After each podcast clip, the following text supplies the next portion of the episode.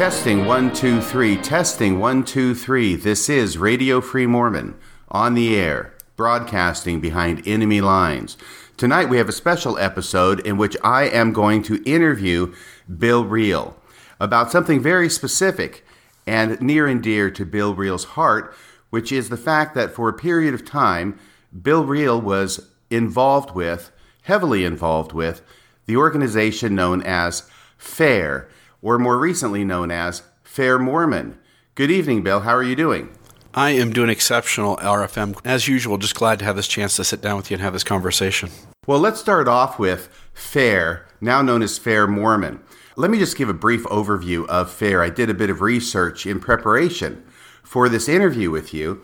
Now, FAIR stands for what, Bill? Is it the Foundation of Apologetic Information and Research, right? Yes, the questions are only going to get That's harder okay. from here on out. no problem. It's early. no, I've got it here in front of me. And I have the same trouble when I'm trying to remember what it stands for. But it's the Foundation for Apologetic Information and Research. It is a nonprofit organization that was started in 1997, so over 20 years ago now, when a group of people got together and decided they wanted to be in the business of defending the faith, the LDS faith, that is, and providing answers to questions and responses to criticisms of the LDS Church. Can you tell the audience a little bit about the different things that Fair, now Fair Mormon, and I'm just going to call it Fair Mormon now because a few years ago, actually it was August of 2013, they changed their name to Fair Mormon. So I'll just start calling it Fair Mormon now since that's the name. By the way, Fair Mormon seems to be a problematic name given the fact it's been about half a year now that President Nelson, the prophet, seer, and revelator for the LDS Church, has directed its membership not to use the name Mormon anymore in referring to the church. yeah, they're going to have to make a shift, huh? Because uh, Satan is getting victories left and right over there at Fair Mormon, and uh, Jesus and God are heavily offended. Uh, although Elder Bednar would argue that you have to choose to be offended. So, Heavenly Father and Jesus, all you have to do is choose not to be offended. Uh, but Satan is getting victories left and right.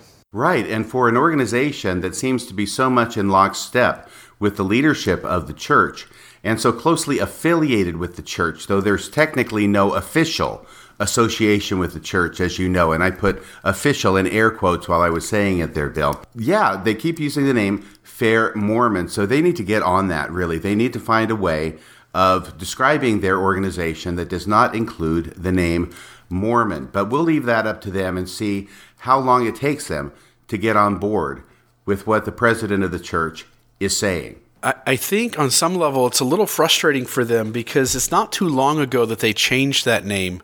In fact, it was while I was with them. And uh, they put a lot of time into that change. They they did some research, they did some surveys. They I know they spent some money on trying to collect data on what would be the best uh, name change to go to. And now here we are just a few years later and they're having to do it again. Yeah, so Fair Mormon has a website that you can go to. I think it's fairmormon.org. You can find it on the internet. And when you go there, you find a number of things. The main thing that you find is that there is a whole list, and I mean a long list, of issues and questions relating to the LDS Church. That if you have a question about it, you can click on the link and you can find what Fair Mormon has to say and their apologetic response to whatever that particular question is. In addition to that, Fair Mormon has a podcast. That one is called the Mormon Faircast. And this Mormon podcast, this Mormon Faircast, was so popular that it won an award for Best Podcast in the Religious Inspiration category in 2013 of the People's Choice Podcast Awards. And I, I understand that you'll have an interesting story to tell us about that as well. Yeah, and so do you want me to go into that here? Well, can we start off with the fact that I just want to say that I was heavily into Mormon apologetics back in the 1980s. And if Fair Mormon had been around at that time, that would have been an organization that I would have wanted to be working with and heavily involved with. Yeah, it, it was certainly a big part of my life then because I knew there were messy issues and I knew people were struggling. and uh, I wanted I wanted there to be answers. I wanted Mormonism to be what it claimed to be, and here's this organization that's saying, "Look, you can still hang on. There there are criticisms, but these criticisms have holes in them, and here's the solutions." And so I think for for most of us who realize like, "Uh oh, something's not right here." Uh, Fair Mormon is a is a natural place to to find on the internet to try and resolve those concerns. And it feels uh, at the onset like like these guys are simply saying like, hey, the the, the playing field isn't fair. Uh, no pun intended. The playing field isn't fair, and uh, we've got answers to these problems. And so let's sit down and let's have this conversation. Let's work these things out. Right. And before we get into your personal story, I just want to talk with you a little bit about this very interesting phenomenon that has developed in the LDS church which is that we have, or claim to have, 15 leaders in the church who are all prophets, seers, and revelators. And that's the Quorum of the Twelve and the First Presidency. Those are the individuals who can speak with authority for what it is the church believes and what the doctrine of the church is. And yet, it appears that none of those members, none of those prophets, seers, and revelators ever wants to weigh in on any of the questions that people have about the church, about its history, about its doctrine, about problematic issues that more and more members are having with the church.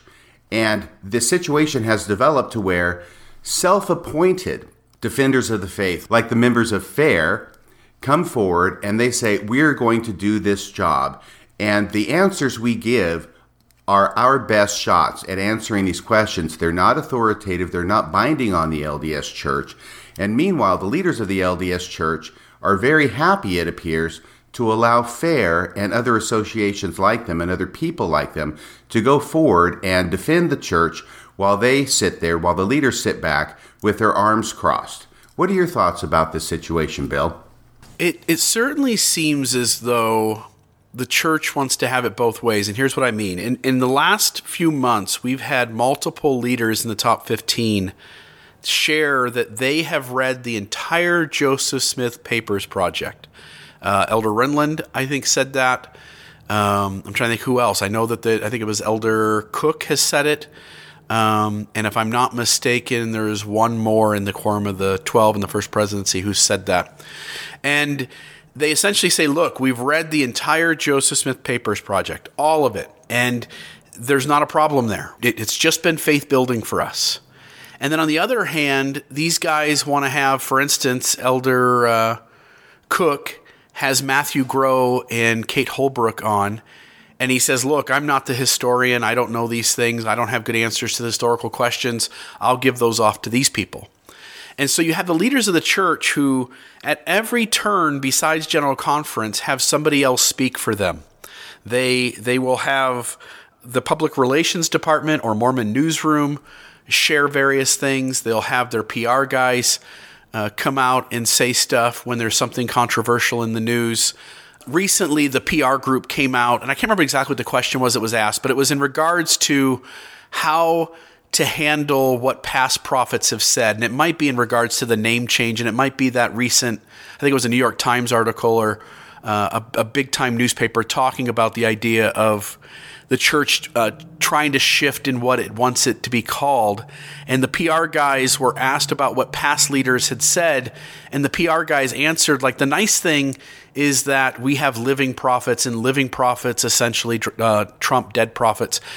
Right, I know what you're talking about, Bill. That was a recent CNN article about the name change of the church. It's never the leaders of the church that are out front. And so with Fair Mormon, they have this organization that is not directly connected to them. I think that's true. Uh, my experience with Fair Mormon is that they are not the church. They're not the same entity. And and while the church, I think, in some ways does fund some money to Fair Mormon, uh, there's a there's a group called the More Good Foundation, and there's been some data that shows that some money from the church gets funneled to them, and then they funnel money back to organizations like Fair Mormon. And so it keeps everybody a couple of layers away so that there's not a direct connection that can be criticized.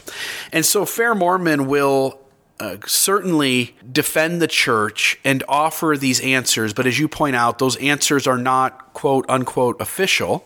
And yet the leaders of the church claim they understand the data and they don't want to speak on these issues. Fair Mormon, if they say something, it can easily be dismissed as not the official position of the church.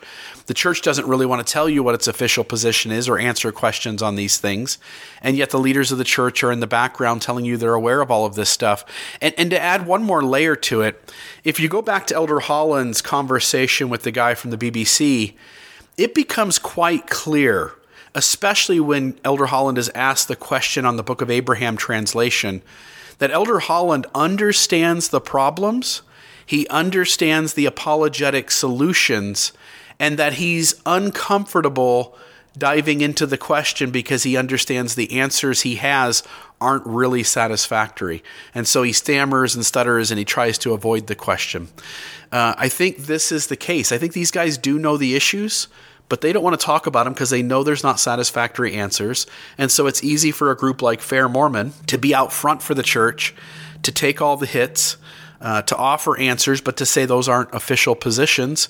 And then it allows everybody to kind of uh, deflect to each other, and nobody's really accountable for anything said. Yes, and in addition to the website and the podcast that Fair Mormon does, they also have an annual conference in Utah and they've had that since 1998.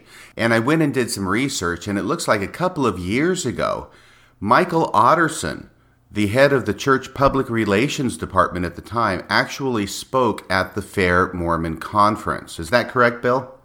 Yeah, it was maybe 2015, 2016, somewhere in there. Yeah, my thought is is that of course Michael Otterson, anybody who's the head of the church public relations department does not speak anywhere without getting the okay from the church leadership. Yeah, Have that has been, to be the case. Uh, yeah, and so it suggests to me a tacit recognition and endorsement, if not official connection, but a tacit recognition and endorsement by the LDS Church of Fair Mormon if they're going to allow their head of public relations to speak at their conference. Yeah, and uh, and even to to go maybe a step further than that, um, the church on its website, I think even in some of these gospel topic essays, it will point people back to Fair Mormon resources. And then maybe about a year ago or so, year and a half ago, two years ago, the church came out with uh, a list of safe places to go to get answers to your questions. Uh, and one of the things they pointed people towards was the the Fair Mormon website. Right. So Fair Mormon actually then appears on the church website as a safe place to go, as a resource to get answers to church questions. And I believe you can actually click to the link from the church website to get to the Fair Mormon website. Is that correct? Yeah, I think they do. I think they link that, and uh, at least at one or two places they do. Um, and and the, you know, Fair Mormon does a lot of things. So we've talked about they do the podcast, and there's more than one podcast uh, that they do. Uh, they also have some of their work which is designed towards just the youth of the church. So those conversations are slightly different uh, than what they're doing generally. They they have uh, the conferences which you've spoken uh, to. Uh, they also will write articles. They have a blog where they'll write articles where they share evidences of the church or address criticisms of the church. And I also know that they have a monthly newsletter that they send out electronically, and you can subscribe to that. And in fact, a number of years ago, I was subscribed to that, and I did get their monthly newsletter on issues relating to the church. Yeah, and the last thing that they do is this idea of answering questions. And so members of the church who run into problems can reach out to Fair Mormon, they can send questions in anonymously. And when those questions get sent in, uh, the way it works is that if you're a member of Fair Mormon, and you do have to make a donation to them to be on the inside with them. It's not it's not a free thing, which no big deal. I mean that's that's it. People have costs to do stuff. I do find it funny that they sometimes accuse, you know, folks like you and me of priestcraft because we ask for donations and because we take funds in to do the work that we do and meanwhile they also take funds in and accept donations as well.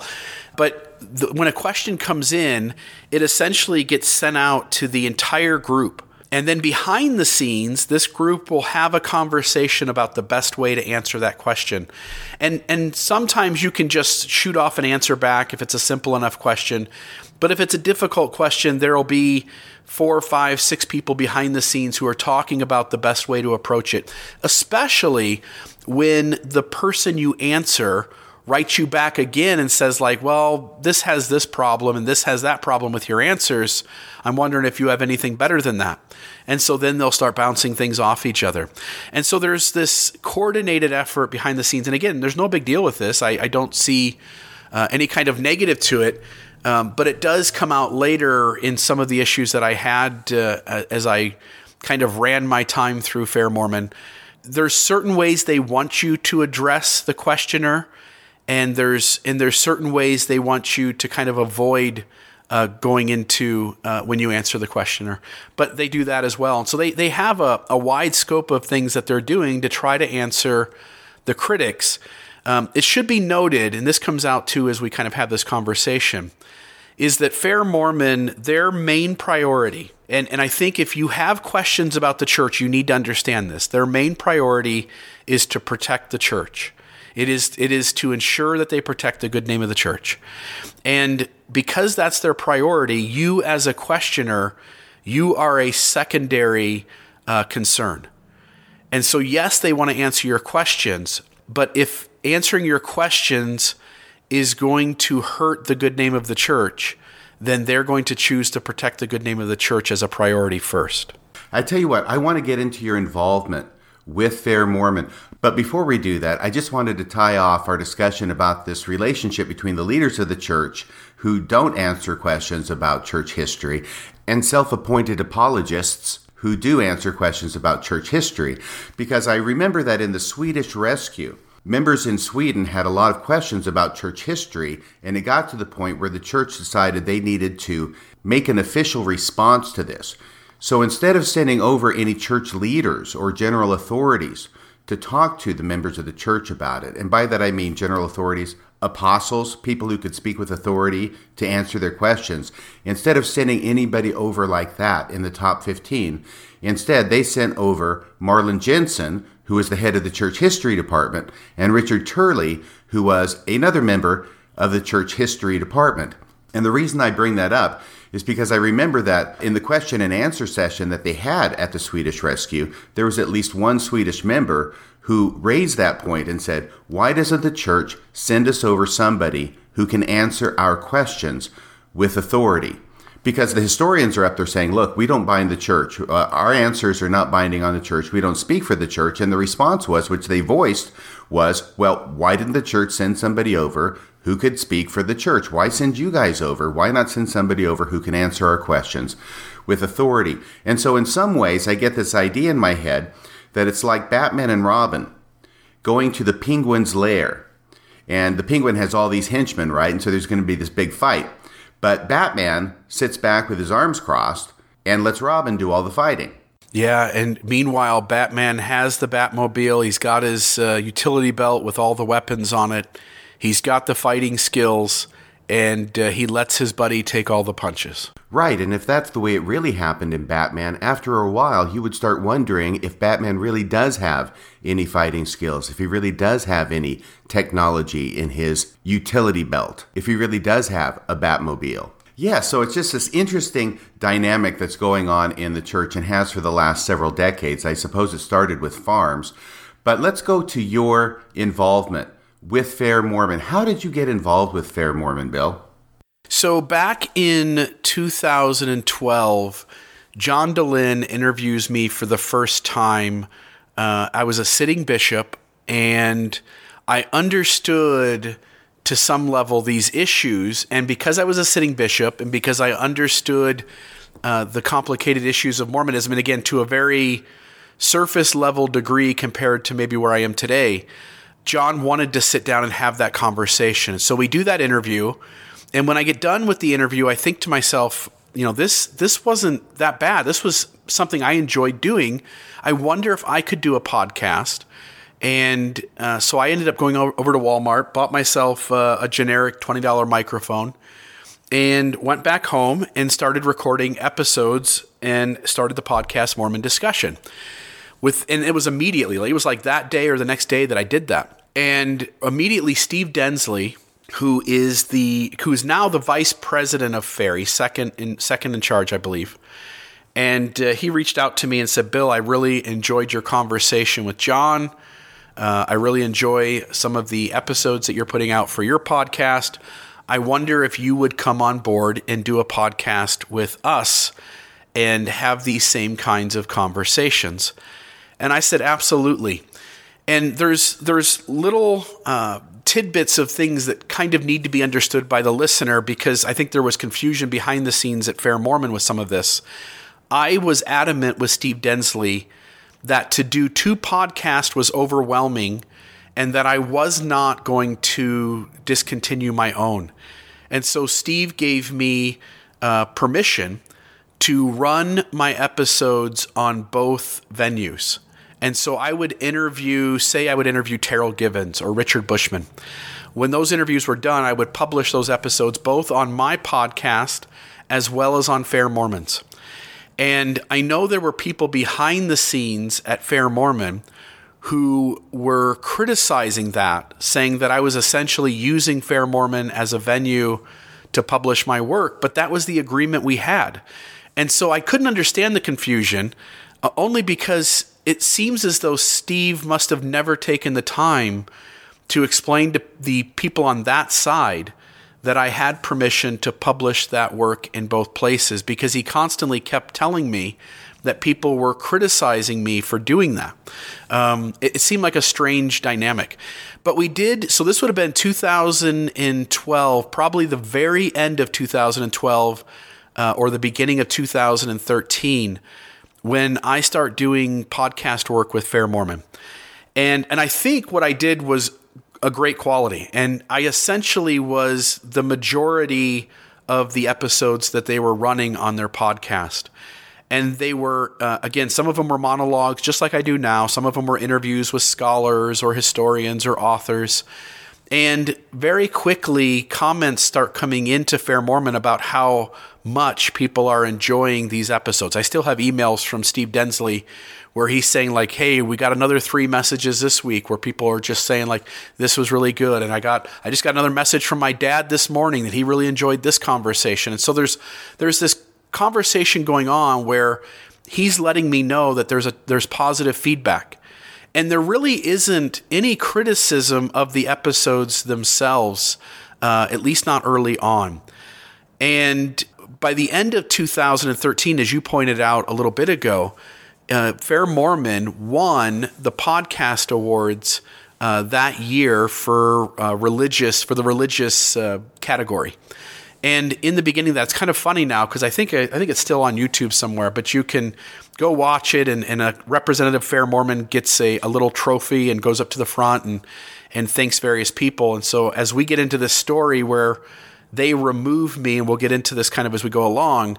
It's funny to look back and realize that from this from the the stage at the microphone, they're announcing who they're who they're sending thanks out to for putting this podcast together and for winning this award, and and my name is is in that mix. Um, but it was a lot of fun. It was enjoyable to be part of Fair, but I wasn't only doing their podcasts, I was also answering questions behind the scenes to people who had run into problems, uh, the messy issues, the sticky issues with the church as well. Right. And earlier on, you said that there was a priority that the people at Fair Mormon had when answering questions, that those answers were to be given in such a way as that it framed the church in the best possible light, that the person asking the question was really a secondary consideration. Do you have any examples of that? Uh, when people would send in, and, and maybe not like specifics, although again, I think I can go back into my email and find some of these, and maybe we could maybe we could link a couple of them so people could see this. But when you send a question in, and let's say you pick something that's really problematic, say race and priesthood, and you're wanting, I mean, as a as a person who's run into this as a sticky issue, you're wanting to reconcile how prophets, seers, and revelators could get something so adamantly wrong. When you would send your question in, they would then, this group of fair Mormon volunteers behind the scenes, they would reach out to you via email and send you an email back and say, here's the answer to your problem. If you were to then follow that up with the next logical question, which then walks the apologist side of things into this being way more problematic, they would stay away from answering you directly. And if somebody on Fair Mormon's side got into the conversation and said, hey, look, you're right, this is really problematic. And some of this doesn't add up. And, uh, you know, the critic has a good argument here, and here's the apologetic answer. But it, it really doesn't work that well because as you're seeing, the next question walks us into that being more messy than we're than we're answering you with if you go down any path that looks anything like that, where you are validating that the critic has uh, a better hold of this issue than the apologist does, if you answer it that way, immediately behind the scenes, Steve Densley and other leaders with Fair Mormon would reach out to you by email and would essentially slap your hand and say, We don't really go about things this way. We do not put forth the critic as having any strength of argument. That our job is to give the apologetic response and not to get into the conversation of whether that response is satisfactory or not. Like our job is to answer it with the faithful answer in a way that protects the church, makes the church look good, and holds up the truth claims. And we are to steer clear of posing it in any way that adds strength or weight to the critic's argument. And you can imagine, like, that sounds, maybe that sounds reasonable to the listener right now. You're like, hey, these guys, this is the side they're on, this is what they do. But, but the trouble is that when people write, they're not only writing because they have a problem, they're also sharing that they are in the middle of what they think is a faith crisis. And they're experiencing emotional turmoil and they are struggling deeply and hurting over the fact that these issues are messy and don't add up. And so for me, it became a point where I realized that to just throw out the apologetic answer and not to validate how messy this really gets was dismissive of the questioner. It wasn't fair to them. It wasn't. Uh, it wasn't the way I would want to be treated. And so when someone comes in with a question, I wanted to reach out and say, "Look, some of these questions have good answers, some of these questions have less satisfactory answers. Here's the data, here's the argument, here's both sides, here's the places to look. And essentially, like, here's all the information. Go do your own study, go make your own decision. And the moment I started to do that, there becomes this deep resistance where I'm getting messages behind the scenes telling me you can't do that. And, and so at some point it became so tense uh, that we eventually we eventually part ways. Interesting. Now, I want to mention something else about Fair Mormon, which has been remarked upon by others. And that is the fact, as we discussed, that if you go to the website, you end up having a huge list of questions about the church. Basically, any criticism that has ever been made about the church, I think it's fair to say, is responded to in some way or other on the Fair Mormon website. Is that correct? Yeah, I think every single possible problem that one wants to discuss within the church has been addressed in some way, shape, or form uh, on Fair Mormon. Right. And so a person who has one question and one issue that they've discovered about the LDS church that's causing them some problems, they want to research it a little bit further. Somehow they get pointed toward Fair Mormon. They go to the Fair Mormon website in order to find out what the answer is to that question. And instead of finding out that there's one answer to that question, they also find out that there's hundreds of other questions and criticisms about the LDS church that had never occurred to them. And then they start clicking on those links as well and pretty soon they are going down the rabbit hole. So I just want to mention what rabbit hole is. It gets used an awful lot. I think most people know what it means, but we're also going to talk about a memory hole later on because I think that Fair Mormon ends up being both a rabbit hole and a memory hole. But first off, the rabbit hole. It's an expression from Alice's Adventures in Wonderland and means it's a metaphor for an entry into the unknown, the disorienting, or the mentally deranging. And we also use it in terms of the way it's used in computing or computers. It's a computing term that is used when developing software to describe going further and further off track, chasing problems discovered while you're already off the track. And it can also mean chasing a problem too deep and too far. So, the reason I call Fair Mormon a rabbit hole is for people who go there and they end up going there for one answer to one question and they end up finding there's hundreds of other criticisms about it. And that's what sends many people who go to Fair Mormon down the rabbit hole.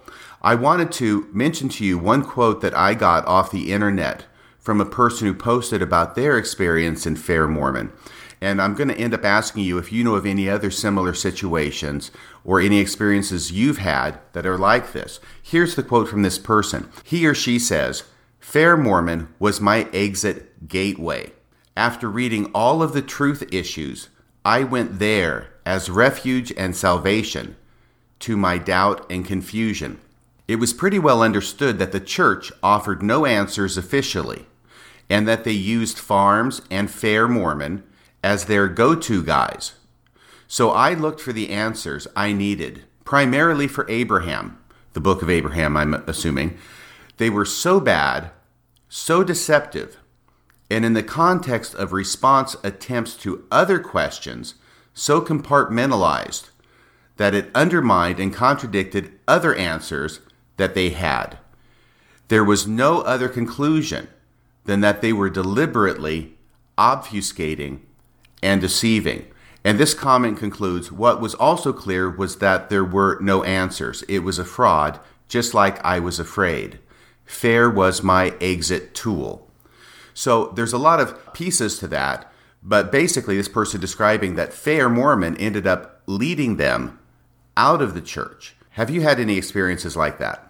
Yeah, I mean, we've certainly seen over the last, uh, well, I mean, four, five, six years, people, when people talk about their exit from the church, one of the questions that always comes up is like, what was the big thing? What was the, what was the thing that broke the shelf? And a lot of people point to, for instance, the race and priesthood essay on LDS.org.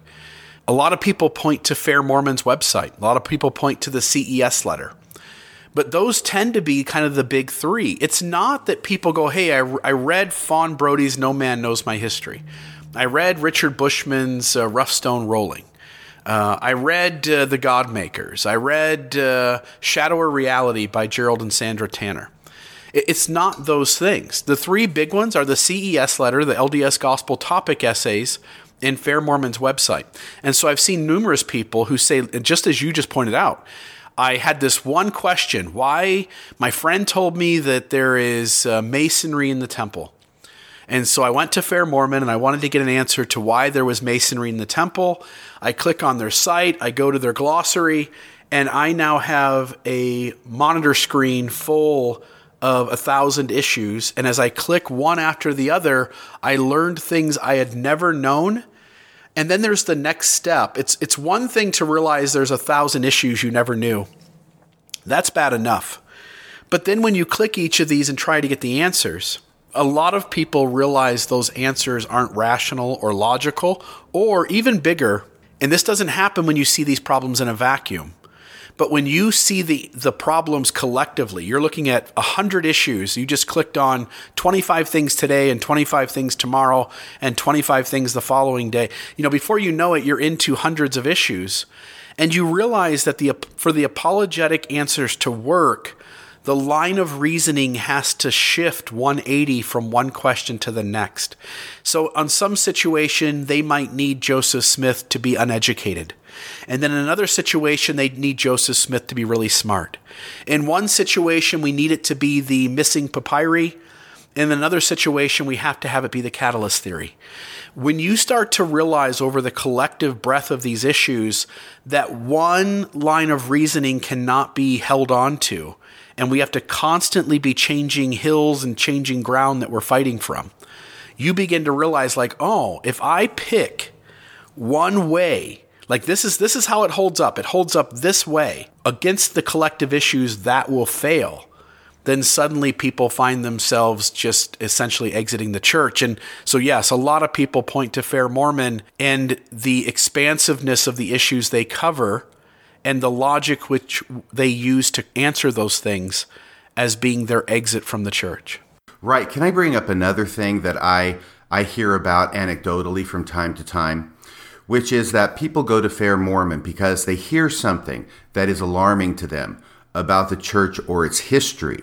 And they go to find the answer, and the answer that they are hoping that they will find, and frankly, I think that they expect they will find, is that what they have heard is simply not true. It is an anti Mormon lie. And so they go to Fair Mormon and they click on the subject, and what they find is not that it's a lie, what they find is that it's actually true.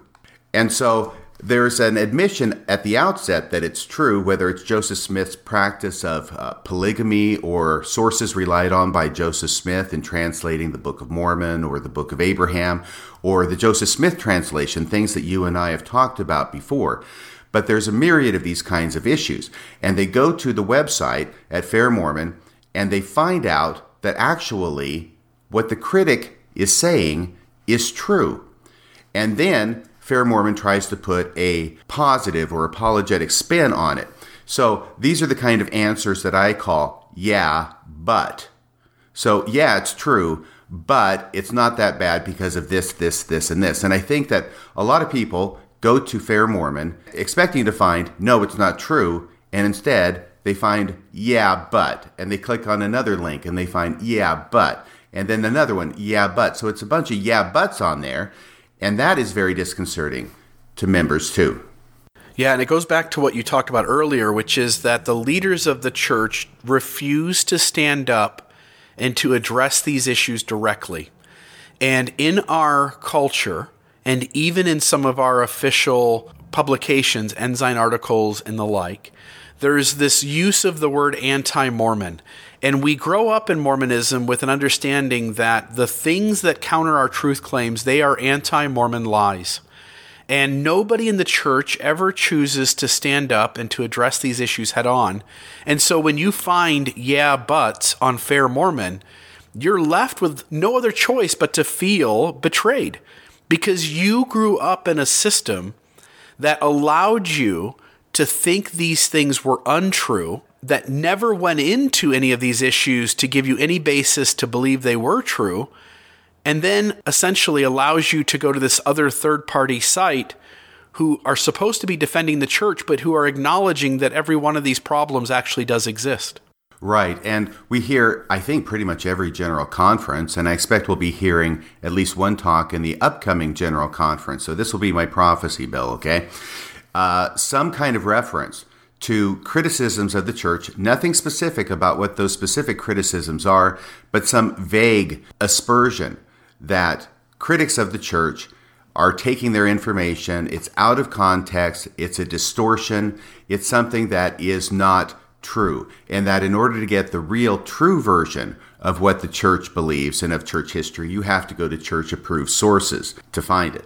And then when you go to those church approved sources, they lack the full story. They are whitewashed and they don't really want to walk you into the problem either. Right. And if you go to the Fair Mormon, which is now a church approved source, you find out that actually all these criticisms are not distortions. They're not taken out of context. They are actually the truth. Yeah. And so then you feel betrayed because your religious system didn't trust you to be mature or intelligent enough to tell you its problems right? And then the fallback position that we'll hear from the church is, well, we never hid anything. It's your fault for not studying enough. Yeah, which is a really piss poor excuse when officially, for instance, go back to before the LDS.org gospel topic essays. When you would type in the word uh, polyamory or even polygamy, the search results were zilch. There was nothing. There was, unless you went on a family search and happened to have the idea of, let me look up Joseph Smith, our founder, and see what, what it says about him on family search. Unless you did that, you had no way. Like, yes, you have section 132, but again, our lesson manuals avoid certain verses in that section, and the lesson manual is adamant that the conversation avoids certain aspects, specifically polygamy. And hence, it's nice to say, like, you should have known we have section 132. Well, the reality is the church avoids talking about 132 at all cost, even in the lesson that discusses section 132. And so members have no way to know Joseph Smith was a polygamist. Members have no way to know the individual stories behind his polygamy with Lucy Walker or Fanny Alger or the Partridge Sisters, or the Lawrence Sisters, or Sylvia Sessions uh, and her mom Patty Sessions. Like, we don't learn these stories. We don't learn that Joseph approached 12 year old Mary Elizabeth Rollins Lightner uh, and proposed that she at some point be a plural wife of his, but we do tell stories about her saving the Book of Commandments in her dress. Um, the church intentionally avoids conversations. And then when members hear about this messiness, they look for answers. There's nothing on the church about them, so they go and find Fair Mormon, and now Fair Mormon has no choice but to have answered everything, and what you find is a buffet of problems.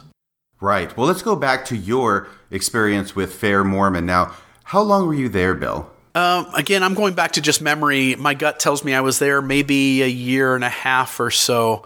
That seems about the right amount of time. I think it was at least a year and I don't think it was anything more than a year and a half.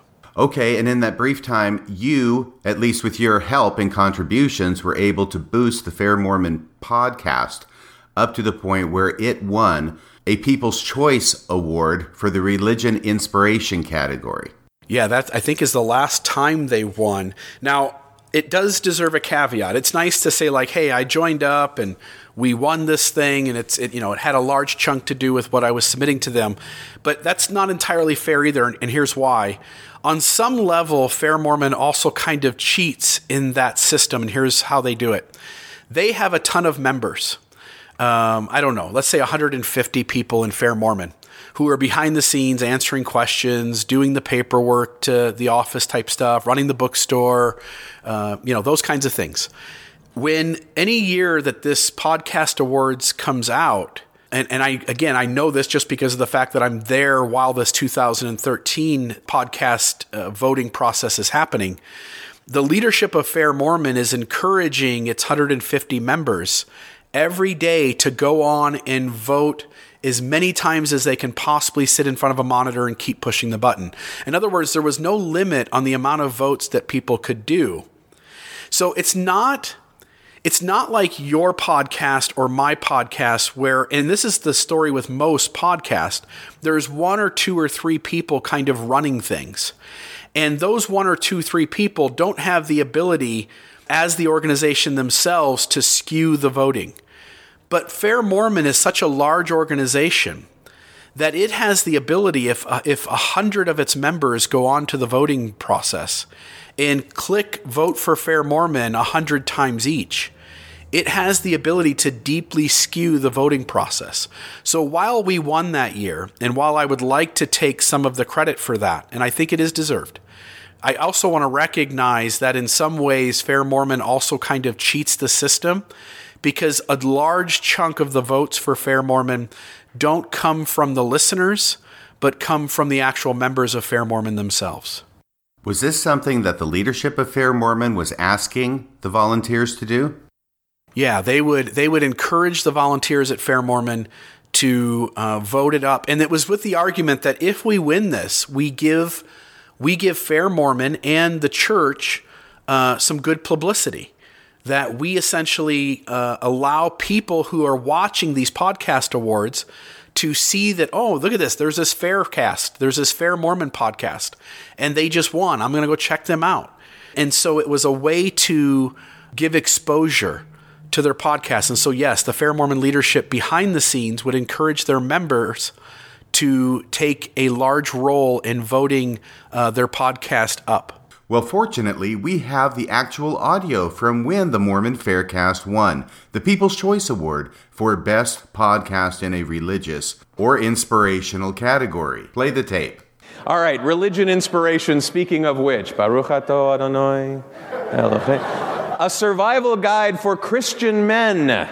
Are you just watching? Apparently they are. Catholic vitamins, feeding my faith, inappropriate conversations, more than one lesson, Mormon Faircast. Is that produced by the same people about the polyamory stuff? No? Okay. Just checking. I'm geotagging the podcasts. You shut up. the break with Father Roderick. The,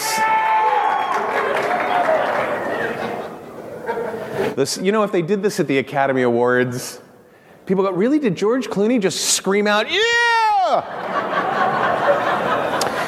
the Sci Fi Christian and Zencast. And your winner is the Mormon Faircast. Are you with us? Fantastic.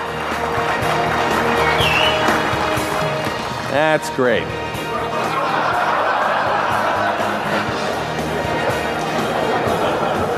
I'd like you to note that he's the only person accepting an award that's wearing a suit.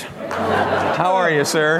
Nice to see you. I didn't want to make you look bad. You I understand. Thank you very much. Congratulations. You know, last year an atheist group won this uh, category, which seems like the fox guard and the chicken coop. But uh, yes, I'm glad to accept this award on behalf of Faircast, uh, the Mormon. Uh, uh, you know what? It's killing me here, and it's even being recorded.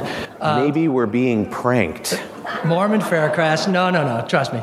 I do want to thank uh, That's what Bill Reel pranksters and say. Nick Trust me. And Martin Tanner for their great effort on uh, Mormon Faircast. So thank you.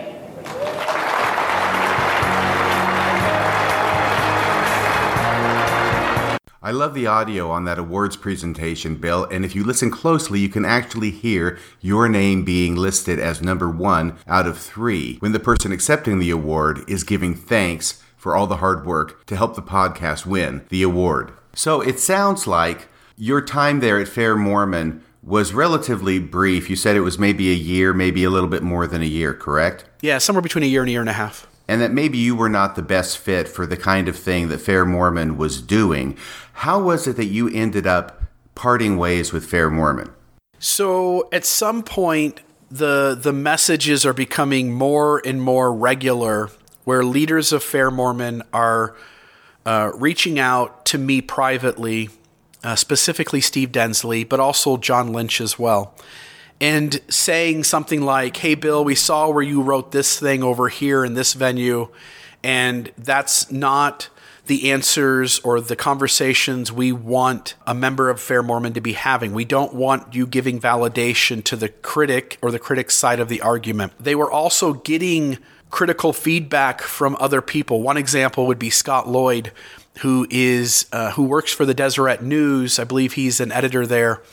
And uh, Scott Lloyd was reaching out to Fair Mormon and saying, like, this Bill Reel guy, he's saying this, he's saying that um, he's making me very uncomfortable with you, with you, Fair Mormon. And so, as those kinds of comments came in, essentially the folks at Fair Mormon sensed that the ground that I held and the ground that they held was becoming too far apart. And so the kind of the last straw, and I don't remember the specific subject it was on, but it was Steve Densley reaching out to me and essentially saying like, that's it. Like you cannot anymore do these things.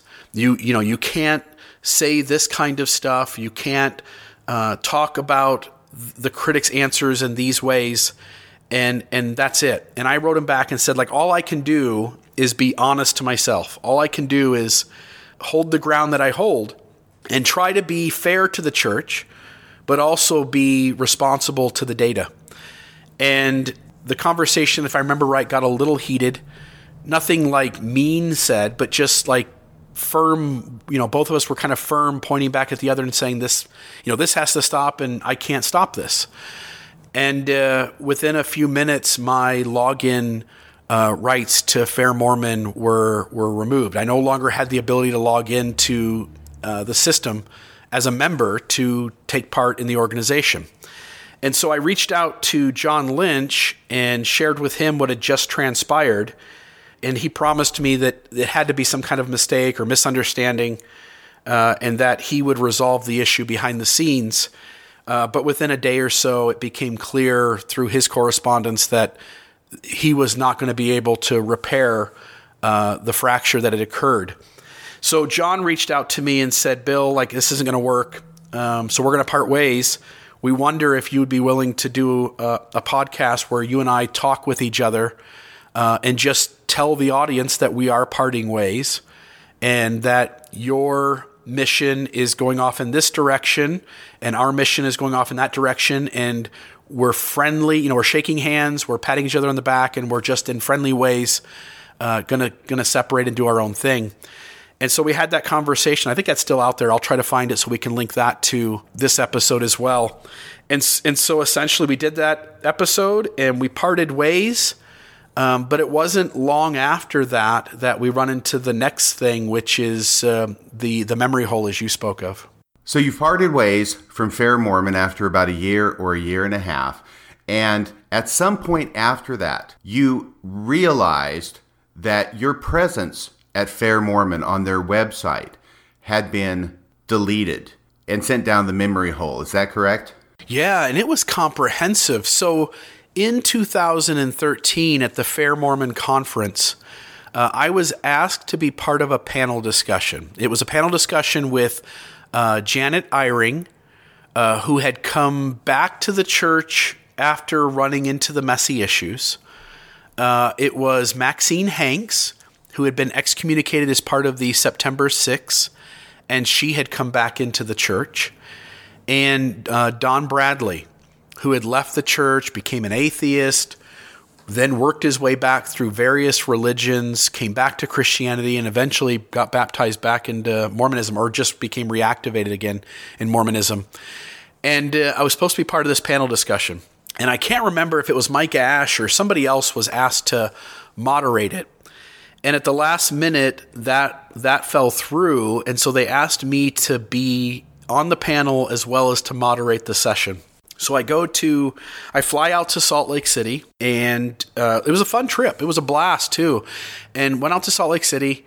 Uh, was part of this Fair Mormon conference. Got to stay at the home of a, a really cool listener uh, of the podcast and spend some time with them and their family.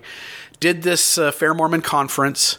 Really enjoyed being part of of that. Uh, got done with this panel discussion, and they had video as well as you know a video audio of that session as well as a transcript of that session which i helped put the transcript together as well.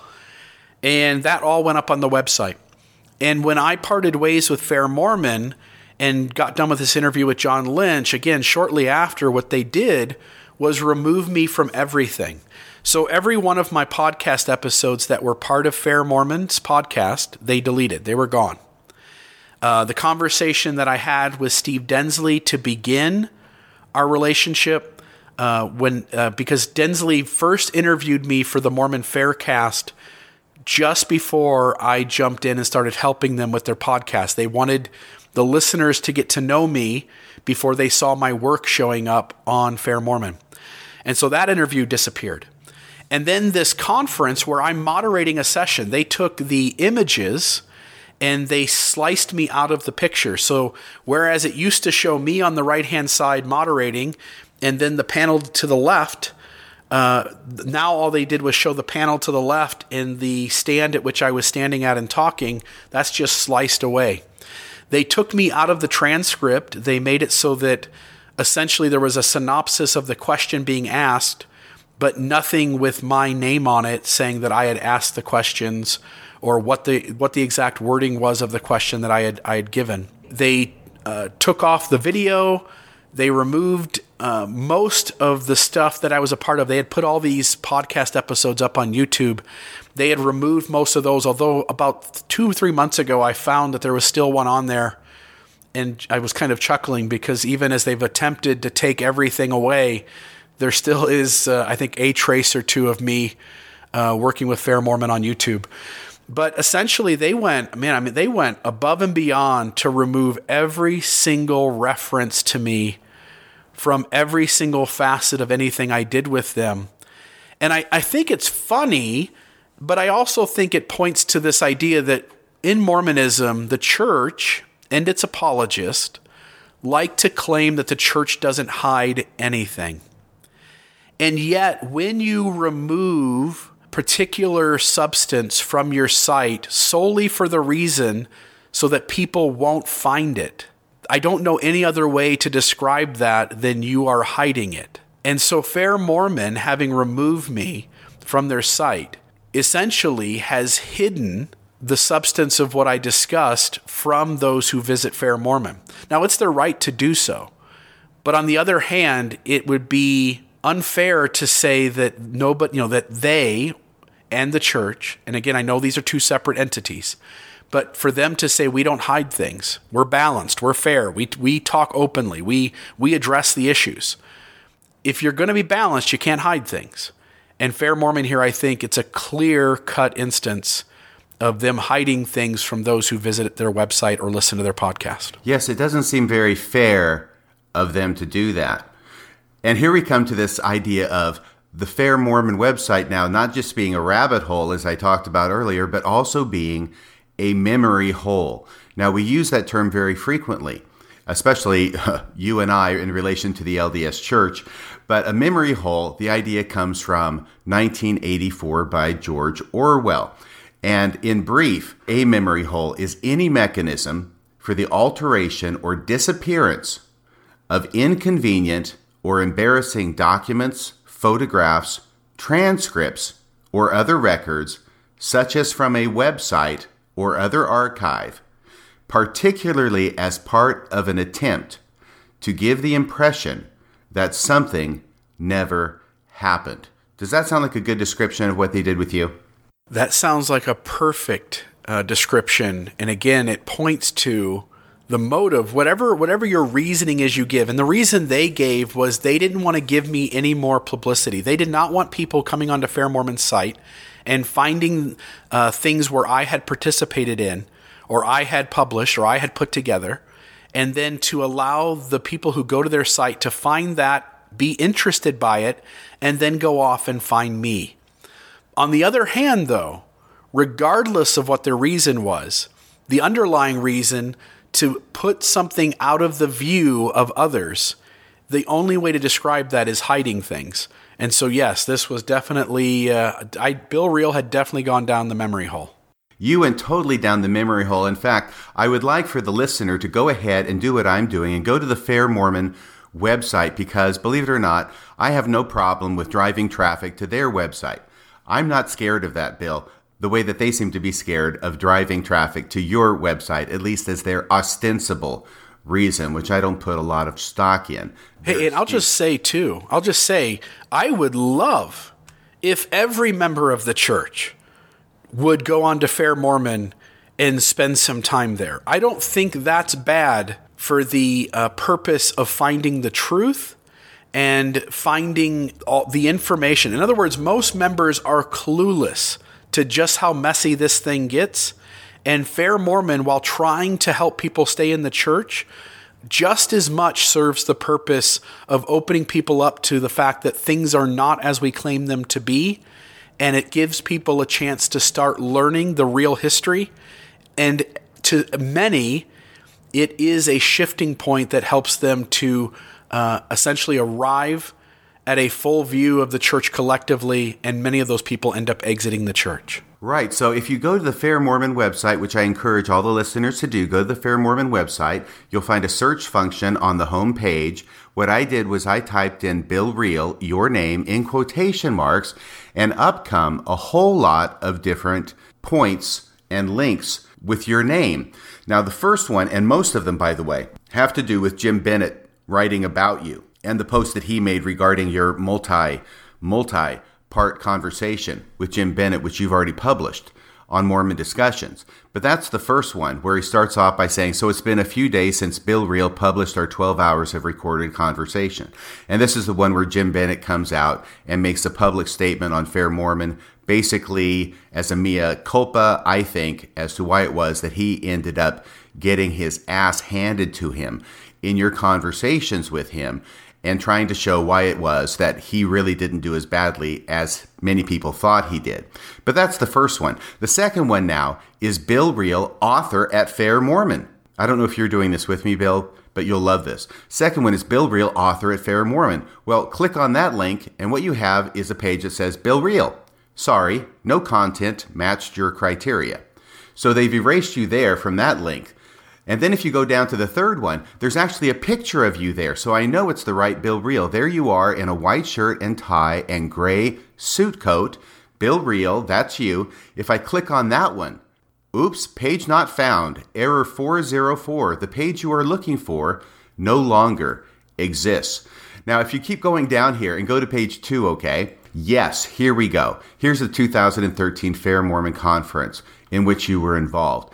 And we go down there and we see all the different people who presented, and we go down there toward the bottom and we find out oh, here's the panel discussion the loss and rekindling of faith. So I click on that.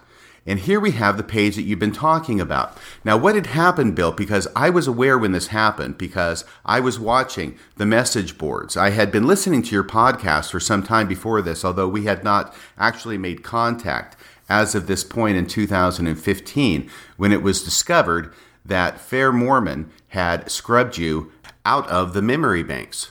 They took your name out of the panelists they removed your name from anywhere having to do with any questions or answers. And all they have is what happened at the panel without you. So there was a huge furor that was caused among the message boards, even over at the message boards that is associated or used to be associated with Fair Mormon, the Mormon Dialogue and Discussion Board. And so this was very much in the public eye. And what happened as a result of that is that they put on this page, you can see that there is a, a screen where they have the video, and you can push play on that, and I'll do that here in a second. But right underneath it, it has in brackets, this content has been edited. They did not have that there before. They scrubbed it out without any comment about the content being edited, as if this is exactly the way it happened. And it was only as a result of being caught off first base, scrubbing you out of the record, that they put that in there. This content has been edited. Also, where it says right beneath that panelist, Don Bradley, Janet L. Eyring, Maxine Hanks, comma, Bill Reel, that's how it is now. Before the furor, your name wasn't even on there. They had to go back and add it in because they were caught scrubbing the memory banks. By the way, there was another panel discussion, Bill, at this same conference. That is, third down from the top, panel discussion Charity Never Faileth seeking sisterhood amid different perspectives on Mormon feminism. And there were five women who sat at that same table who then gave their panel discussion. Now, if you click on that and look at the video, you'll see the camera is pulled back and you can see all the people at the table on all sides of the table, even on the far end of the table where the moderator sits. And what they've done by comparison with your video, the video that you were the moderator in, is they have cropped the video so that you cannot see you sitting there or even standing there next to everybody at the same table. Instead, it's cropped close in so all you can see are the three panelists. So you are not even shown on the video. And then the thing that really cracked me up was not only do they not want your name on it, not only do they not want your face on it. They don't even want your voice on it, Bill. This is how mad you have made certain people at Fair Mormon. So instead of having you ask the questions, because obviously the panelists are responding to questions being asked, instead of having your voice asking the questions from off stage where you can't be seen, instead they edit out your question and they put the question in writing on what's like a placard and put it up in the middle of the video, each time a question is being asked, instead of the audio, they just have a placard up there with the question on it, and then it goes to the panelists responding to the question. That's funny. Uh, I'll tell you too. I mean, it, it seems strange if you the the if you go back one and see the contents of those sessions where you can pick each session to watch they they're at least naming that I'm a participant, but I'm not hyperlinked. Everybody else is. So you can go see their biography or you can see other things they've done that are on Fair Mormon. My name is there, but it's just black, no hyperlink. And it's funny to have your name there, but if anybody was like reading that and then clicking play, they would be like, that's weird. Bill Reel is named as being part of this panel, and yet he doesn't exist at all in this panel um, the the great lengths you would have to go to to edit this video the way they did it, it just man it, it makes me chuckle it, to me it's one of the funniest things that i've ever had to uh, been involved with that uh, is, is certainly even to this day puts a smile on my face. Right. And and I'll just finish off by saying this other thing. If you look at the placards, right, as you go through the video where they're putting the questions up there in writing and taking out your voice asking the questions, there is at least one place that I saw where there was a misspelling. It wasn't just a misspelling. When they were typing up the placard, they ran two words together. You can find this at the 11 minute 10 second mark in the video, where the question that you asked was, What made you susceptible to your faith crisis? Instead of having you ask it, they edit out your voice. They put up the placard, and it says, What made you susceptible to your? The to and the your are run together. There's no space between them. So it's T O Y O U R with no space. What made you susceptible to your faith crisis? Question mark. So there's this obvious misspelling in what they're doing, which suggests to me that either the person who was doing this was not very bright, or the person who was doing this was doing this with such passion that it lent itself to making this obvious misspelling. Is this like uh, like three by five index cards with like pencil writing on them, or what? It's the it's the compu- it's the computer version of that. It's just a black screen with white lettering that has the question across it. And it appears periodically throughout this video, every place where you would be asking the question, and then the panelists respond. Instead of you asking the question, it just has this screen, this black screen with the question written across it. Yeah, I obviously had pissed somebody off. So it's really, kind of funny that really this, had, this had happened. Yeah. Yes, it is. So I want to ask you another question about pissing somebody off. And let's go to Brian Hales for a second, all right? Because I know that you had an experience with Brian Hales, which may have been, I think it was probably after your association with Fair Mormon had ended. Is that correct? Yeah, this would have been probably sometime in the next year after. So the, best way I can relate this is if we go back into the archives of the podcast, when you find me talking about the figurative uh, Garden of Eden, uh, that would have been right around the time that I left Fair Mormon. And when I put out an episode titled Handshakes and Drawn Swords, uh, that would have been uh, the moment in which uh, Brian Hales had a falling out with me.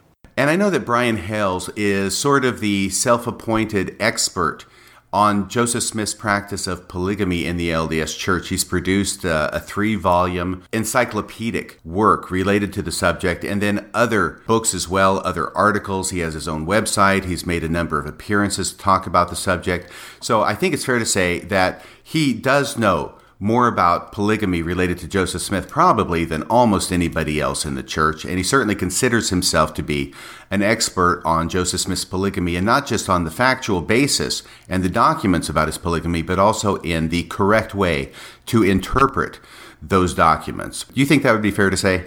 Um, I would certainly say that, but I would add to it that uh, you know he had help doing his project. He paid Don Bradley to be his research assistant, so it was Don Bradley who went into various archives and libraries and went and searched out all these documents.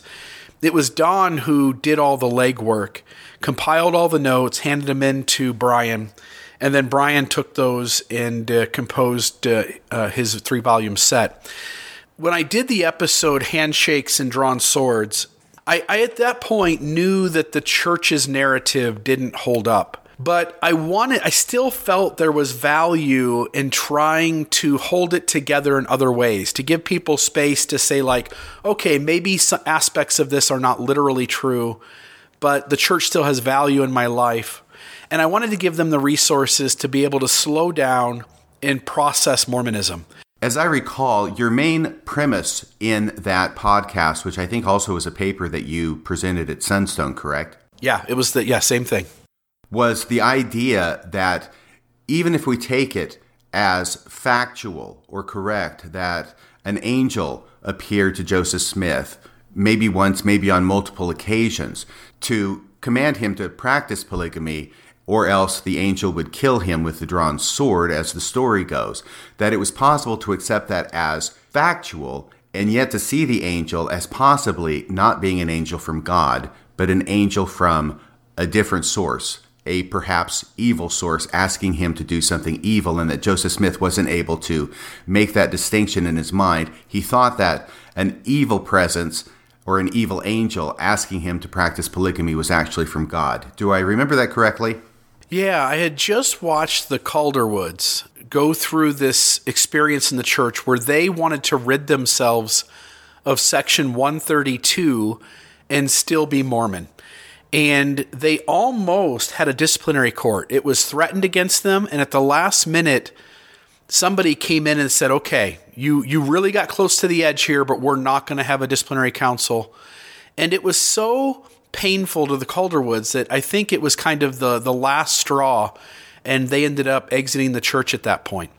And all they wanted to do was say, "Look, I want to be Mormon, but this polygamy thing." It, it just rubs me the wrong way at every turn. This I cannot find a way to reconcile Section 132 and to reconcile Joseph Smith's polygamy, which lots of people run into.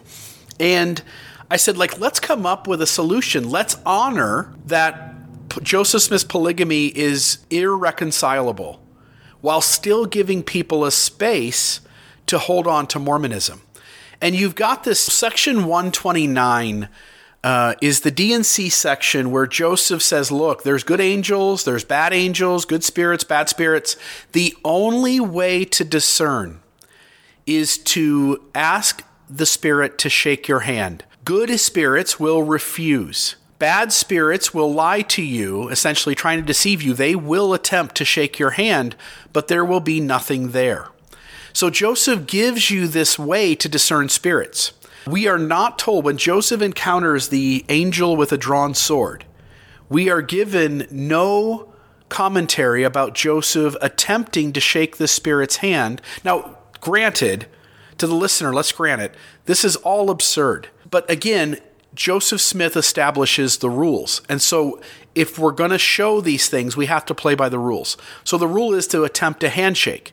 If the angel with a drawn sword and Joseph Smith never attempt to shake hands, if Joseph never poses the question like, hey, will you put your sword down for a second and shake my hand and let me see if you're a good spirit or bad spirit, then it is absolutely on the table of possibilities that that spirit was not a good spirit.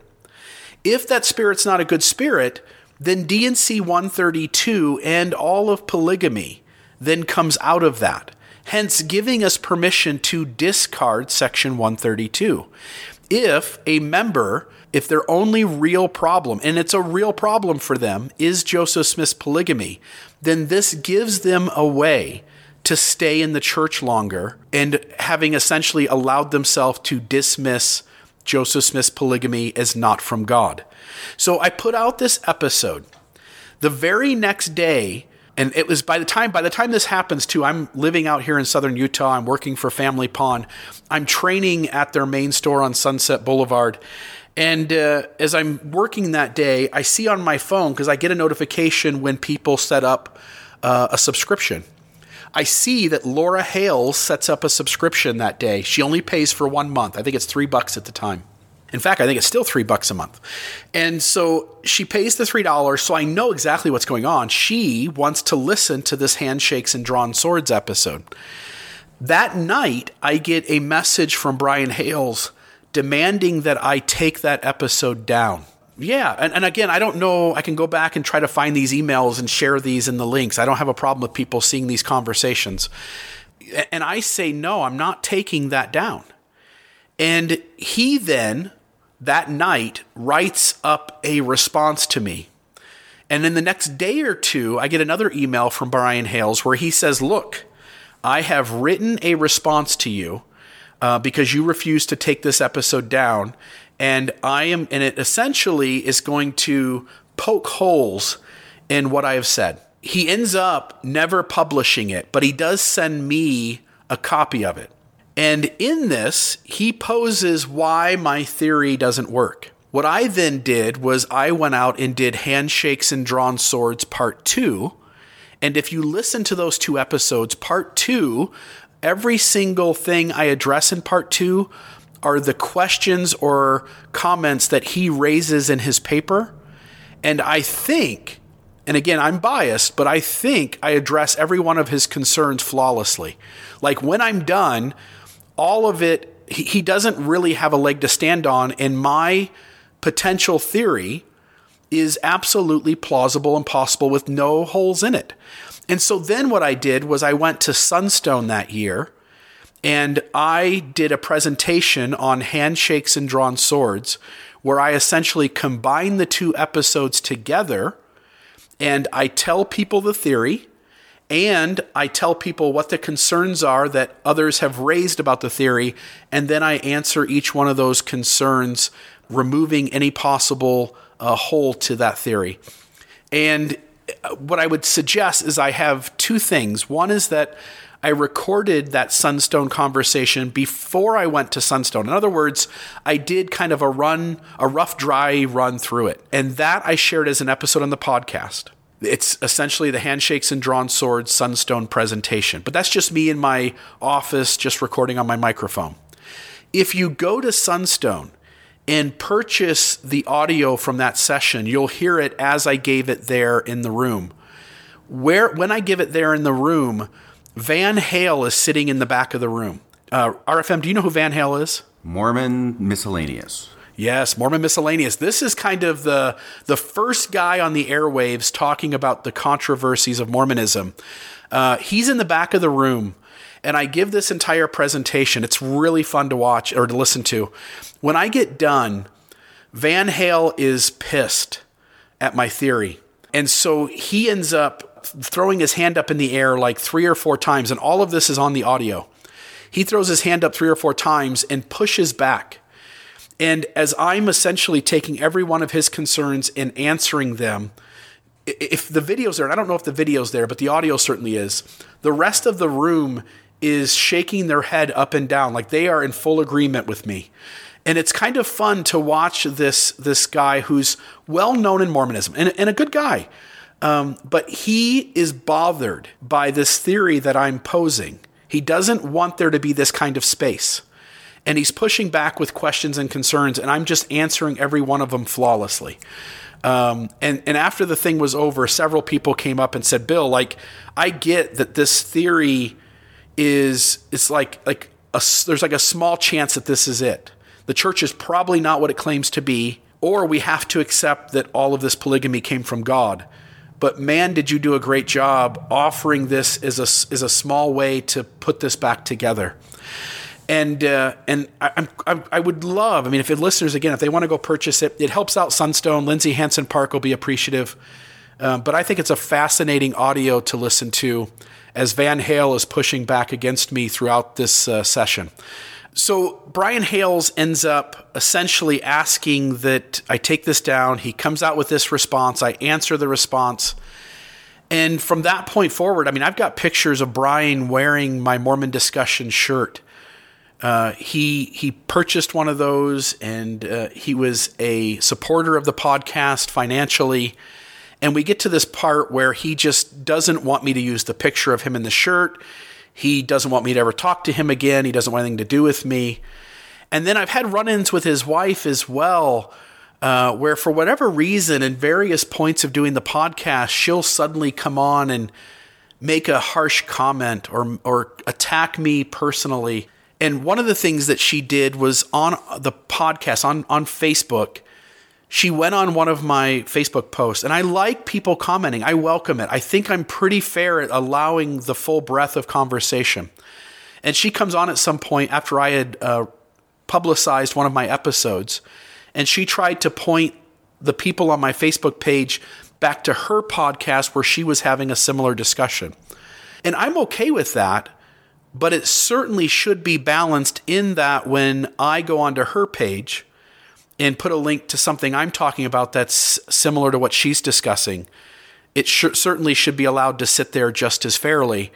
Um, and so, like a week later, I put something on hers and she removed it immediately. And so at that point, I reached out to her privately in email and said, like, that doesn't seem fair. Like, you. You felt like it would be okay for you to put something on my Facebook page, point people towards your podcast, but if I tried to do the same thing, it wasn't allowed to sit there. And in the process of this conversation, uh, the ground she held, it became obvious that she was being dishonest. Um, she was she was being deceptive about her reasons, and it was evident uh, in the conversation. Again, I'll try to go back and find those. I think the listeners, if they understood all these things that go on behind the scenes, would recognize just how deceptive and dishonest some of these apologetics are. Um, not just the apologists, but the arguments and the, the ways in which they're trying to reconcile these issues. It seems dishonest. Uh, I've had other run ins. I, I uh, Brian Hales was having a conversation about the 1886 revelation from John Taylor. And I went on. By the way, Bill. Yes. For our audience, that would be the revelation that said that plural marriage would never be done away with, correct? Yeah, that is John Taylor being spoken to in the first person by Jesus Christ himself. The, the revelation starts off with John, my son. I am the, the Lord and Savior of the world, something along those lines.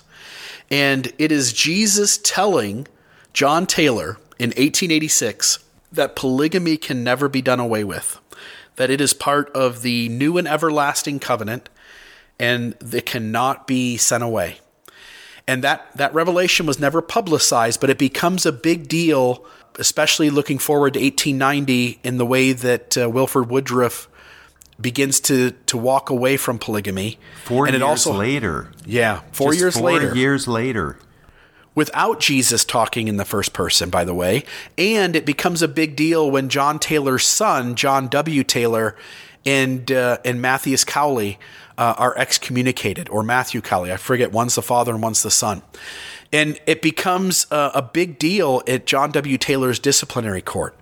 So, as Brian Hales is trying to offer a reconciled approach to uh, the 1886 revelation, there are logical questions that are being begged to be asked. And I ask them, they're logical. They walk Brian Hales into uh, a corner where he's going to have to take a position that is either going to be absurd or it's going to be bad on the church.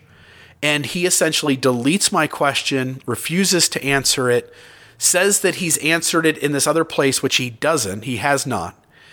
And again, it, it becomes apparent to me that in these conversations, that's why the Jim Bennett conversation was so important, by the way, because these, the apologists, the people defending the church, they only want to address these issues on their terms and in a vacuum. They never want to sit down and have a conversation where the person across the table knows the issue well enough to know what questions to follow up with, because those questions will walk the apologist into the bad logic of their argument, and their argument, their reconciliation will become irrational. And so Brian Hales, in this instance, does this very thing. Um, every single instance where Laura or Brian or Steve Densley or John Lynch, any of these guys jump in, jump on my Facebook page, or they make an argument somewhere where I follow up with a question, they always walk away. They they all of a sudden become too busy. They suddenly don't have enough time. They suddenly don't have enough energy. It, reminds me of your conversation about Dan Peterson where Dan Peterson promises on multiple occasions to address the things you or I say on our podcast or in written post. And he promises at some point he is he's infuriated with how we've misrepresented him. And he promises to tell his leadership or his listenership and his readership what it is that we've misrepresented him about. And then what happens, RFM? He never gets around to doing anything because he's just too busy. Everybody's too busy when the argument walks him into a corner. Everybody's too busy when the questions mean that their logic is irrational. And it becomes infuriating. And this is the game that Brian and Laura have played over and over again. I want to make a couple of points here. The first one is a point of order. You'd mentioned Carson and Marissa Calderwood.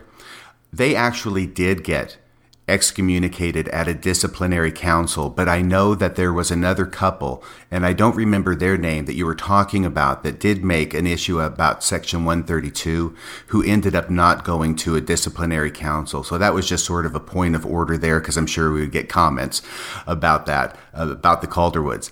But to the point that you raised, it is amazing to me that Brian Hale's response to something that you posted about polygamy was not, I disagree with you because of A, B, and C bill, and let's have a discussion about it, and let's present the evidence, and let's let the listener or the reader make their own decision. No, instead, his initial response, his knee jerk reaction to you, is to demand that you take down the podcast that has stuff in it that he disagrees with. Yeah, and it goes one step further than that. When I respond that I'm not going to take it down, I have him writing his actual email where he says, in his exact words, I wish your podcast would die. So that's how much it meant to him. That's how infuriated he was that there was this other idea out there that he disagreed with and that I wouldn't remove that idea from the the internet that he was so infuriated that he wished to me that my podcast would die. Well, if I could just speak to Brian Hales directly, Brian, who do you think you are to be demanding that somebody else remove information that you disagree with just because you disagree with it? Who do you think you are? And how much confidence do you have in your own position if you feel so threatened by somebody else writing a different viewpoint? And I think it speaks to a larger issue as well, Bill, because I don't want to say that all apologists are as insecure as Brian Hales is, but he's not the only one. And I see this type of thing over and over again, which is that when an apologist feels threatened by what somebody else writes or says, their knee jerk reaction is to get rid of the other person or what it is they wrote or what it is they said. Not only did Brian Hale say this to you, but also it seems to be a similar thing to what Fair Mormon did to you on their website. Yeah, and I, and I also just want to add, you were right. I, I had mentioned the Calderwoods. I just looked it up really quick. It was Kirk and Lindsay Van Allen who had the serious issue with Section 132, who were threatened with disciplinary action, and at the last minute, that disciplinary action was withdrawn. But it, the story is the same. It was essentially the last straw for them, uh, and they they soon after exited the church. I'm glad we corrected the record on that. I think that we will let this podcast go up and see what Brian Hales has to say to me about this podcast and whether he demands that it be taken down. Because I can guarantee you right now, Brian, you can save your breath because I'm not taking it down. Yeah, and there's so much that goes into all of this journey. It's not just, you know, Brian and Laura, it's not just Steve Densley. You, you've got guys like John Lynch who are on the record saying that they that Fair Mormon helps out with the Strengthening Church Members Committee. Does the church ever ask for your help on anything? There have been times when they have asked us specifically about movements um, or about individuals and what we know about their activity online, that sort of thing. And of course, when when we're aware of it, uh, we'll share information as appropriate. I think that's an important note to make in this whole process. And, and, here's why. Earlier, we're talking about Fair Mormon's priority being to protect the church, to, to protect its good name. Now, imagine you're a questioner. You have discovered that things don't add up, and you reach out to Fair Mormon and you you give them your real name. You you tell them, "Hey, I'm a member of the such and such ward." and I'm trying to resolve the messiness of this this stuff I'm discovering. John Lynch has acknowledged on the record that Fair Mormon helps out the church, and it can be pretty easily the connection drawn that they help out the Strengthening Church Members Committee because John says sometimes the church reaches out to us wanting information on critics of the church, people who are raising a critical voice both within and outside of the church. In other words, members who are having conversations about the messy issues and saying that they can't figure out how it adds up. John admits in this audio, John Lynch admits that when the church wants information on these voices, John Lynch and the rest of Fair Mormon are happy to cooperate with the Strengthening Church Members Committee. Does the church ever ask for your help on anything? there have been times when they have asked us specifically about movements um, or about individuals and what we know about their activity online, that sort of thing. And of course, when when we're aware of it, uh, we'll share information as appropriate. So if you are a member and you find this messiness irreconcilable, and you reach out to Fair Mormon and you ask these questions, but you are adamant that the unsatisfactory answers don't work, if you are that pointed that you're willing to say, like, look, you just said this, and that doesn't add up for me, this still is a problem. John Lynch is acknowledging that there is a chance that he's going to take your name and he's going to send it on to the church so that they can keep a closer eye on you. And there's no doubt in my mind, I have heard firsthand from various people that there are files collected at the church headquarters on these critical voices. And so, whether you're against the LGBT policies of the church, and maybe you're a member of Mama Dragons, uh, maybe you have uh, written a book that talks about how messy some of these issues are. The church has a file on every one of these voices. The Strengthening Church Member Co- uh, Committee, their primary role is to scour the internet and to scour various venues of media and anybody inside or outside of the church that is critical.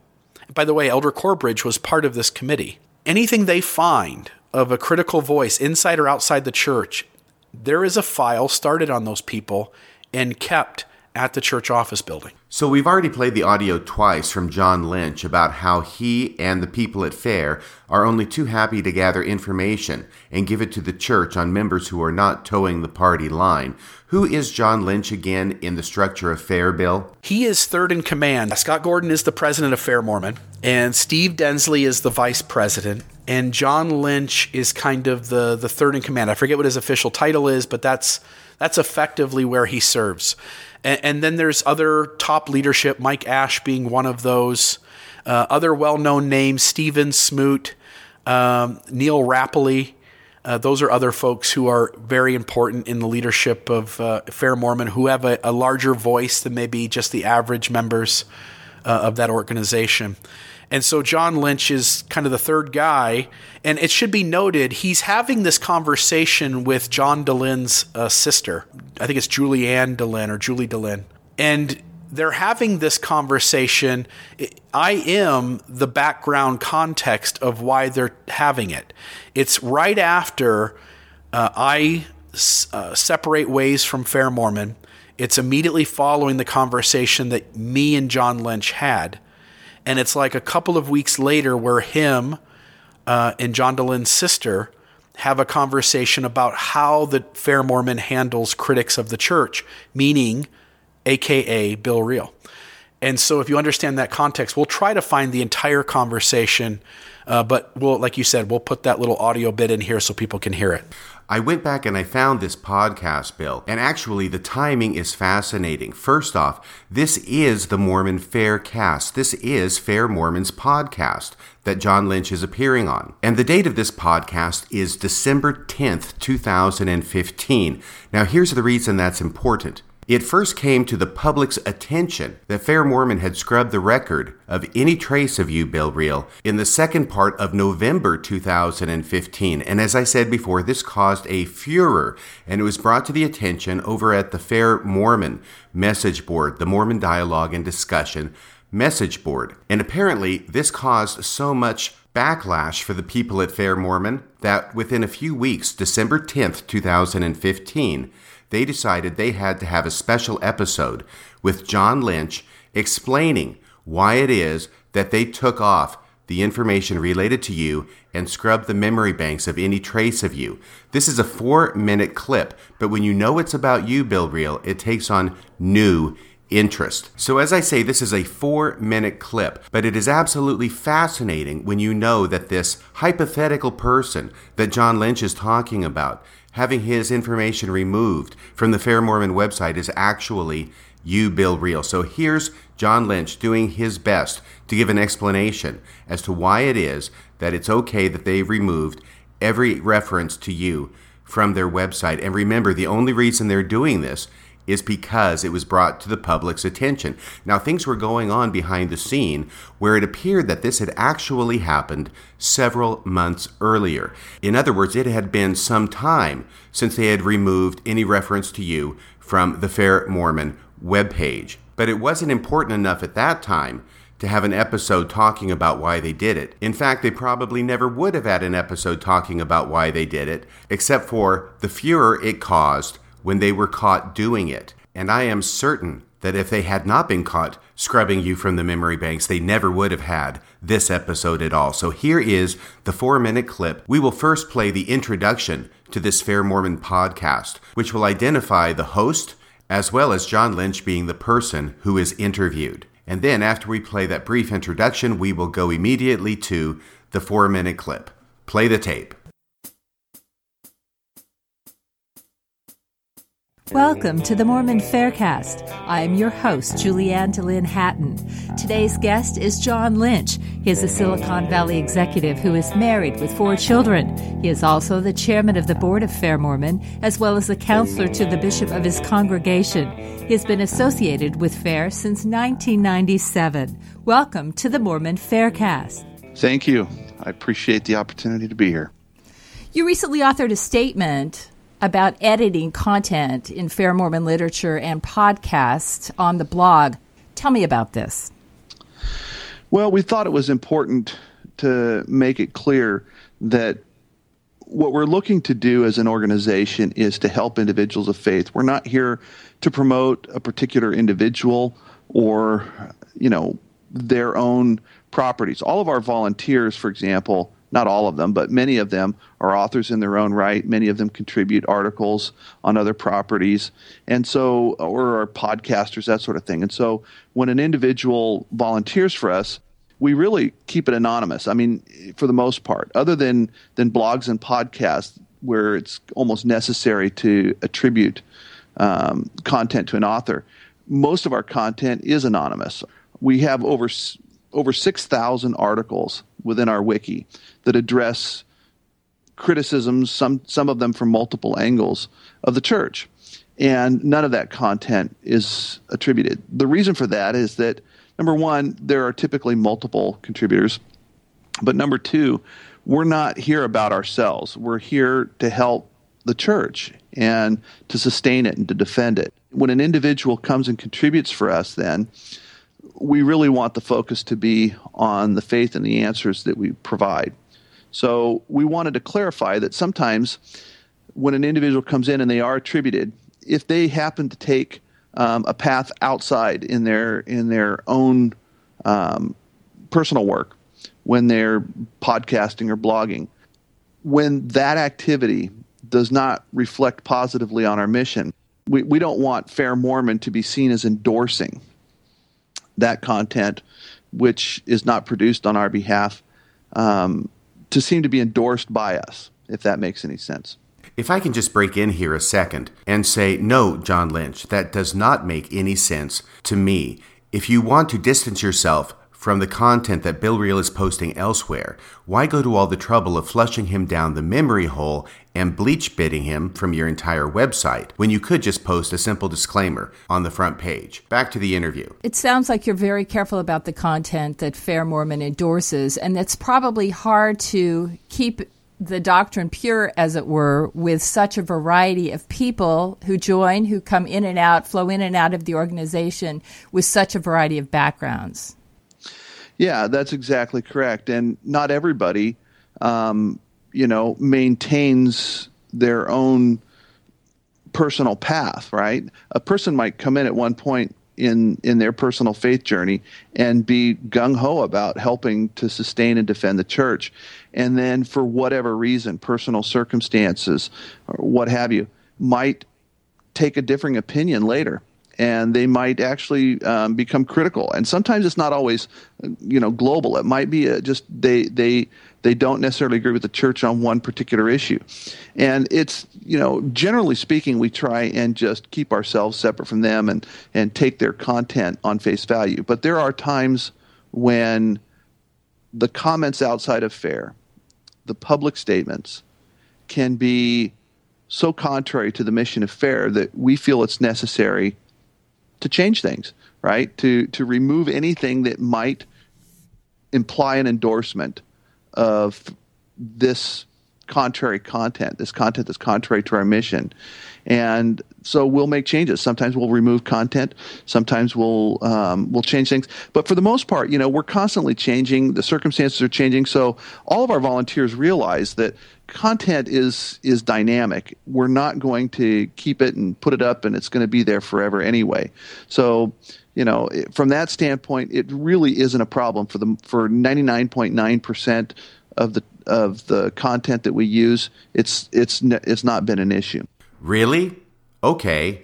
Wow. So there you have John Lynch's own non explanation explanation in response to the furor that was caused when he was caught red handed flushing any reference to Bill Reel down the memory hole at the Fair Mormon webpage. Okay, really good. Well, I've certainly kept you long enough. I know that you have to get busy with your workday, but I want to thank you for coming on Radio Free Mormon to share your experiences with Fair Mormon. Yeah, I think it's important that people understand what goes on behind the scenes. And if I can just put a little last plug in, RFM, we've we've recently set it up so that donations can be made to Radio Free Mormon. I just want to put out, people don't understand this. You and I talk a lot behind the scenes. You put a lot of time into your podcast. You put a lot of uh, work, a lot of research. Um, I know it takes you some time to record. I know it takes you some time to edit. Uh, you really do invest yourself into it, and, and you're working a full time job. You're a, you're a lawyer. Um, you obviously have a full plate just with your career, and and then as a labor of love, you're you're doing Radio Free Mormon, and Radio Free Mormon won the best podcast of the year with the Brodie Awards. And I think that speaks volumes. I know the the venue itself of the Brodie Awards is really small. But I think it acknowledges as people voted on that stuff that you're well listened to. And as I look behind the scenes at the number of downloads that my podcast gets versus other podcasts under the umbrella, your podcast gets the most downloads, gets the most uh, listenership. And I want to make sure that listeners realize that you invest a lot of time and energy into what you do. And I know you love to do it, and I know you enjoy doing it. But I think it's time that we, we reach out to you, the listener, and encourage you if you're liking the kind of content that RFM does. It's my little personal plea as kind of the the operator of Mormon discussion as an umbrella that I, you know, just let you as a listener know like if you like what Radio Free Mormon's doing, my suggestion would be to go on to his website radiofreemormon.org, click the donate button and uh, and set up a recurring donation. It can be something small, 5 bucks a month. Uh, if you've got more, you know, desire than that, great. Throw in a hundred dollars. Throw in a thousand dollars. Uh, I've had people do those kinds of amounts in the past. But what I want to see happen, RFM, is that because podcasting's tough and people get burnt out, uh, and unless there's some type of uh, financial uh, benefit, eventually all of us go like, "Ah, this just isn't worth it. I'm, I'm just exhausted."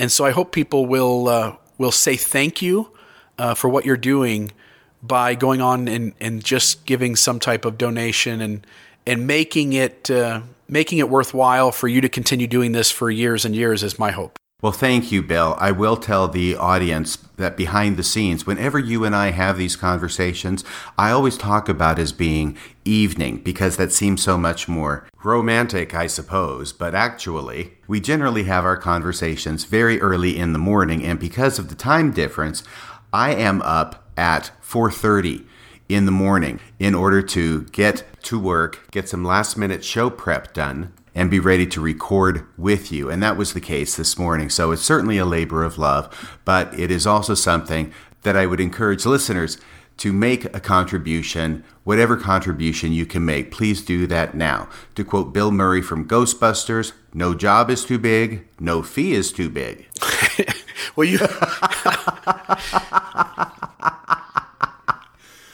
Anyway, I want to close out this podcast by playing a hit song by Jean Knight from 1971. This one is in honor of John Lynch and all the good people at Fair Mormon who flushed you down the memory hole, as well as in honor of Brian Hales, who thinks it's okay to demand that you remove a podcast because you said things that he disagreed with. Here is Jean Knight from 1971 with her smash hit, Mr. Big Stuff. Until next time, this is Radio Free Mormon, signing off the air.